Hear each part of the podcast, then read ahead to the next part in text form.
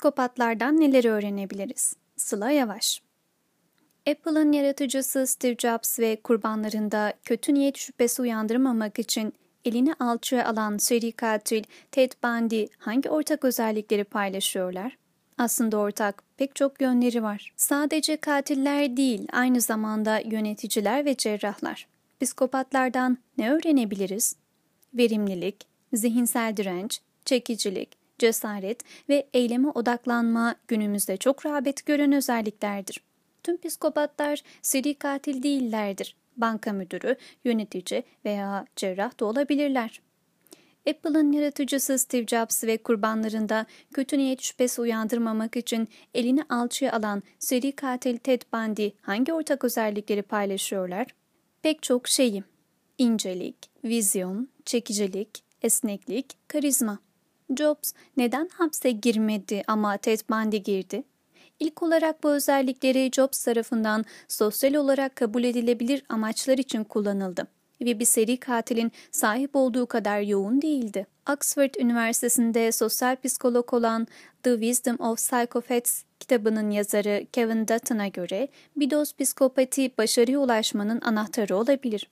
Dutton, psikopati güneş ışığı gibidir. Aşırı güneş ışığı kansere ve ölüme neden olabilir. Ancak ölçülü bir şekilde maruz kalınırsa yaşam kalitemiz ve sağlığımız üzerinde yararlı bir etkiye sahiptir, diyor. Güney Kaliforniya Üniversitesi'nde bir psikolog ve sinir bilimci olan Antonio Buhara'nın işlevsel psikopatlar yani duygularını kontrol eden ve başkaları kadar güçlü hissetmeyen insanlar olarak tanımladığı kişilerin arasında yaşadığımızı anlamanın zamanı geldi. Bu üst düzey yöneticileri, etkili avukatları, cerrahları ve özel birimlerin cesur askerlerini içeren bir gruptur. Saklamaya çalıştığımız şey ne mi? Onları kıskanıyoruz. En azından onların çekiciliğini, etkililiğini ve cesaretini biraz olsun istiyoruz hatta. Peki bu mümkün mü? Amerikan Psikiyatri Birliği'nin tanımına göre psikopati şu belirtileri gösteren antisosyal bir kişilik bozukluğudur. Sosyal normlara saygı göstermeme, davranışsal kısıtlamaların eksikliği, başkalarının duygularını göz ardı etme ve insanlara araçsal davranma. Yüz kişiden biri genellikle hafif bir psikopattır. Psikopatlar nasıl hissediyor? Kevin Dutton, The Wisdom of Psychopaths kitabını yazarken birkaç dakikalığına bir psikopat oldum ve dünyaya bir psikopatın gözleriyle baktım. Sadece bir anlığına olsa da. Dutton'ın kitabında şakalar yaptığı gibi bilim adamları kafasını nörolojik bir tarakla tarayarak ona yardım etti. Transkraniyel manyetik stimülasyon Parantez içinde TMS adı verilen bir işlemle yaptılar bunu. Bu işlemde manyetik alan yardımıyla nöronları aktif hale getirilir. Örneğin birisinin küçük parmağını bu şekilde aslında kişinin rızası olmadan pasif şekilde hareket ettirmek mümkündür. TMS'nin etkileri kısa ömürlüdür. Ayrıca bipolar bozukluk, felç, Parkinson hastalığı ve kulak çınlaması semptomlarını tedavi etmek için de kullanılır. Amigdala beynin duygusal kontrol kulesi olarak adlandırılır ve beynin ahlaki kararlardan sorumlu alanıdır. Bu alan uyaranlara karşı daha az duyarlı hale getirmek için TMS ile uyarıldı. Peki bunun sonucunda Dutton nasıl hissetti? İddialarına göre harika. Etkisi birkaç kadeh şarap içmeye benziyordu. Ancak alkolün aksine ağırlık hissettirmiyordu. Hisleri kontrol altındaydı ve çevresinde olup bitenlerin farkındaydım.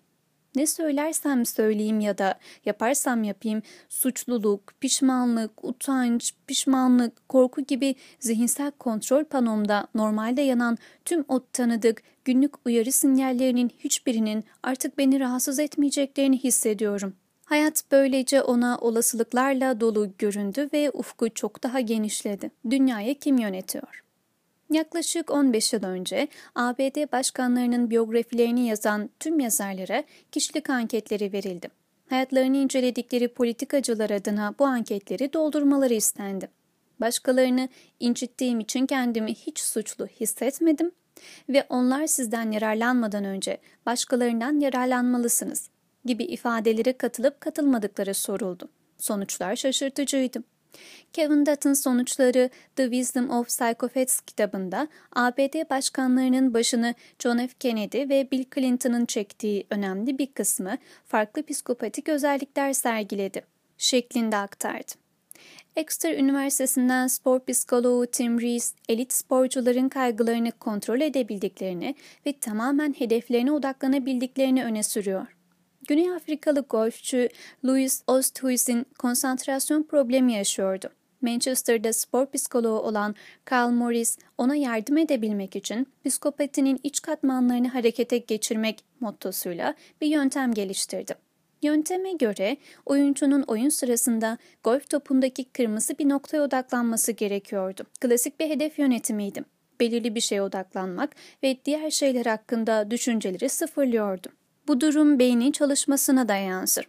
Aiken Üniversitesi'nden Martin Claesen artan konsantrasyona anterior singulat korteksin aktivitesindeki bir azalmanın eşlik ettiğini keşfetti. Bu dikkatin arttığını ve görevle ilgili olmayan bilgilerin daha güçlü bir şekilde bastırıldığını gösterir. Psikopat suçluların beyinlerinde de benzer bir model bulunmaktadır. Kırmızı noktanın Güney Afrikalı golfçüyü kendine güveni kaybolmadan önce buraya ve şimdiye demirlemesi gerekiyordu. Bugün sadece sporcular burada ve şimdi de olmaya kuvvetle teşvik edilmiyor. Neredeyse hepimiz psikoterapistler ve eğitmenler tarafından buna teşvik ediliyoruz. Japon Budist ustalarından biri, datına zamanı hissedebilmek ve mükemmelliğe ulaşabilmek için yalnızca şimdi ve burada olan odaklanmamız gerektiğini söyledi. Wisconsin Üniversitesi'nden nörobiyolog Richard Davidson, psikopatlarda ve Budist rahiplerde benzer beyin reaksiyonlarının bulunduğunu tesadüfen keşfetti. Ben merkezci olan kazanır binlerce çalışanı işten çıkaran ve bir düzene şirketi gözünü bile kırpmadan mahveden Amerikalı bir yönetici olan El Dunlop gibi aşırılıklara kaçmadan psikopatlardan ben merkezciliklerinin en azından bir kısmını almak iyidir. Dr. Pavel Bogusevski'ye göre sağlıklı ben merkezciliği öğrenmek bazen duygusal manipülasyona boyun eğdiğimizi ve hatta bize faydalı olmayan şeyleri kabul ettiğimizi fark etmektir. Yüksek derecede psikopatiye sahip bir kişi bunu asla kabul etmeyecektir. Acımasızlık, çekicilik, odaklanma, zihinsel direnç, korkusuzluk, farkındalık, eyleme geçmek, bunlara sahip olmak elbette başarılı olmamızı sağlayacaktır. Ancak bunları dikkatli ve uygun miktarlarda kullanmalıyız. Bizi bir kurbandan bir canavara değil, bir kazanana çevirecek kadar. Ama Dutton'a göre eğer zorlarsak bir dönüşebiliriz. Yenilmez nesil P. Dünyamız Alan Harrington'ın Göze Batmayan Psikopatlar kitabını yayınladığı zamandan bu yana yani 1972'den bu yana psikopatik eğilimlerin çok daha fazla rağbet gördüğü bir yer haline geldi. Harrington'ın bu kitapta psikopatları yeni dünyada hayatta kalabilen tek ırk olan yeni bir ırk olarak adlandırdı. Yenilmez nesil P. Nottingham Business School'da eski bir profesör olan Clive Arbady, 2011'de Journal of Business Ethic'te kurumsal dolandırıcılığın kaynağının şirketlerin nispeten var olan koetik doğasını kullanabilen psikopatlar olduğunu belirtti. Psikopatların cazibeleri ve karizmaları nedeniyle normal ve hatta verimli liderler oldukları düşünülür. Ancak bencil güç ve kar arayışları eşitliği ve adaleti engeller. Başka bir ders ise yaşamın çeşitli alanlarında kendini gösteren belirli eylemleri sürekli olarak ertelemenin patolojik bir eğilim olduğudur. Hiçbir psikopatın eylemin ertelediğini duydunuz mu? Asla. Belki de korku hissetmedikleri için bunu yapmıyorlar. Soğuk empati. Bu makalenin başında okuduğunuz TMS cihazıyla yapılan deneyde Kevin Dutton başka bir teste daha tabi tutuldu. Amigdalası transkrenyal olarak uyarılırken korkunç işkence ve infaz sahneleri de izletildi. Ancak pek etkilenmedim. EEG kaydedicinin üzerinde çalışacak hiçbir şey yoktu. TMS cihazının yaptığı bu uyarım olmadan önce ise Dutton o kadar duygulandı ki neredeyse patlayacaktım.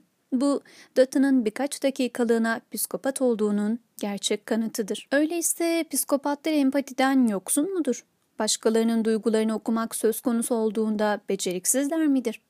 2008'de araştırmacı Shirley Factu, Boston'daki Dickens Tıp Merkezi'nden meslektaşı Beth Israel ile birlikte psikopatların aslında bu konuda normallerden daha iyi olduğunu kanıtladılar.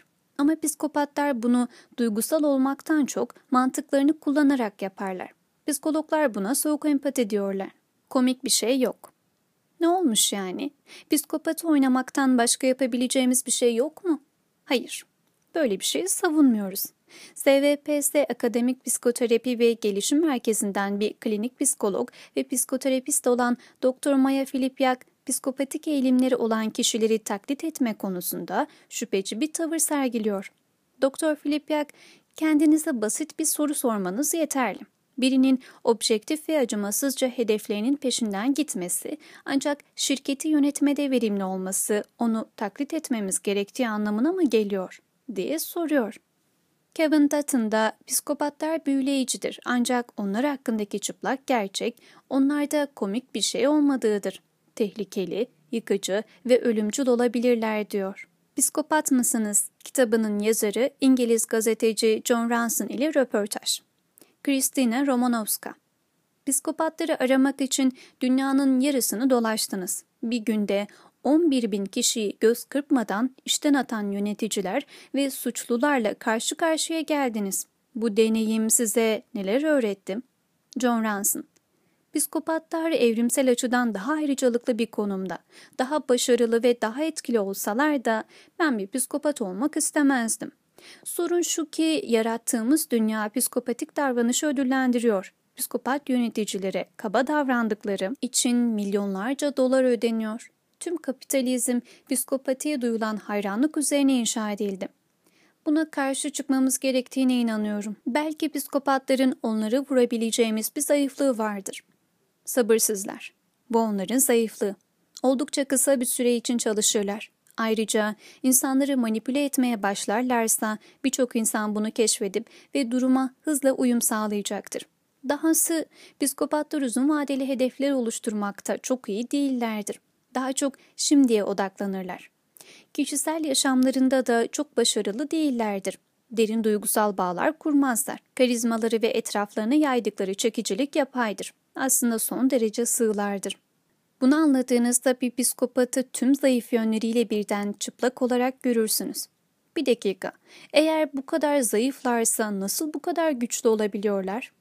Çünkü onları böyle görmek istiyoruz. Duygu eksikliklerinden, kötü niyetlerinden ve ilgisizliklerinden korkuyoruz. Psikopatların bir özelliğine sahip olabilecek olsanız bu ne olurdu? Parantez içinde gülüyor. Bunu biliyorsun. Korkak bir adamım ve bu hayatımı zorlaştırıyor. Sanırım daha az korkmak istiyorum. Psikopatların kıskandığım özelliği bu.